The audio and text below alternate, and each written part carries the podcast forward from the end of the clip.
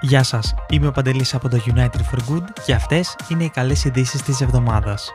Ήφασμα Αποφύγη ανέπτυξε startup για τη μείωση της χρήσης νερού στην παραγωγή ρούχων, ενώ πλατφόρμα συνεργασίας για τα ζώα συντροφιάς παρουσίασε το Υπουργείο Εσωτερικών. Βρες περισσότερες καλές ειδήσεις κάνοντας εγγραφή δωρεάν στο unitedforgood.gr κάθετος join. Ένας φοιτητής του Royal College of Art στο Λονδίνο ανέπτυξε μια εφαρμογή υφάσματος από φύκια.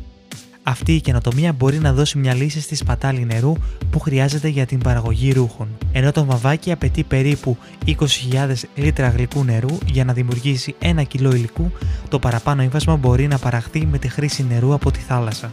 Η startup του φοιτητή αναπτύσσει διαφορετικά υφάσματα με φυτά της θάλασσας που μπορούν να χρησιμοποιηθούν στην παραγωγή t-shirt, παντελονιών και μπουφάν.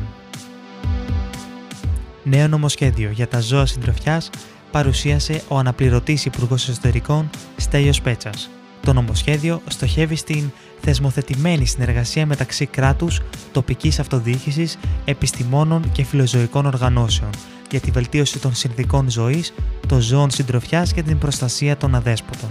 Έτσι, δεσποζόμενα και αδέσποτα, ζώα προσιοθεσία, φιλοζωικά σωματεία και οργανώσεις, κτηνίατροι εκτροφής, καταφύγια και η δημόσια διοίκηση για πρώτη φορά εντάσσονται σε μια ενιαία επίσημη πλατφόρμα συνεργασίας.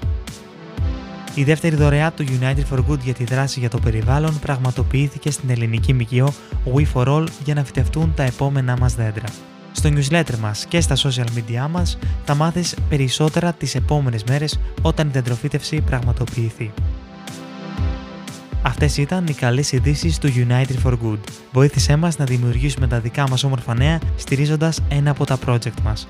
Ανακάλυψέ τα στο unitedforgood.gr. Τα λέμε την επόμενη εβδομάδα με περισσότερες καλές ειδήσεις.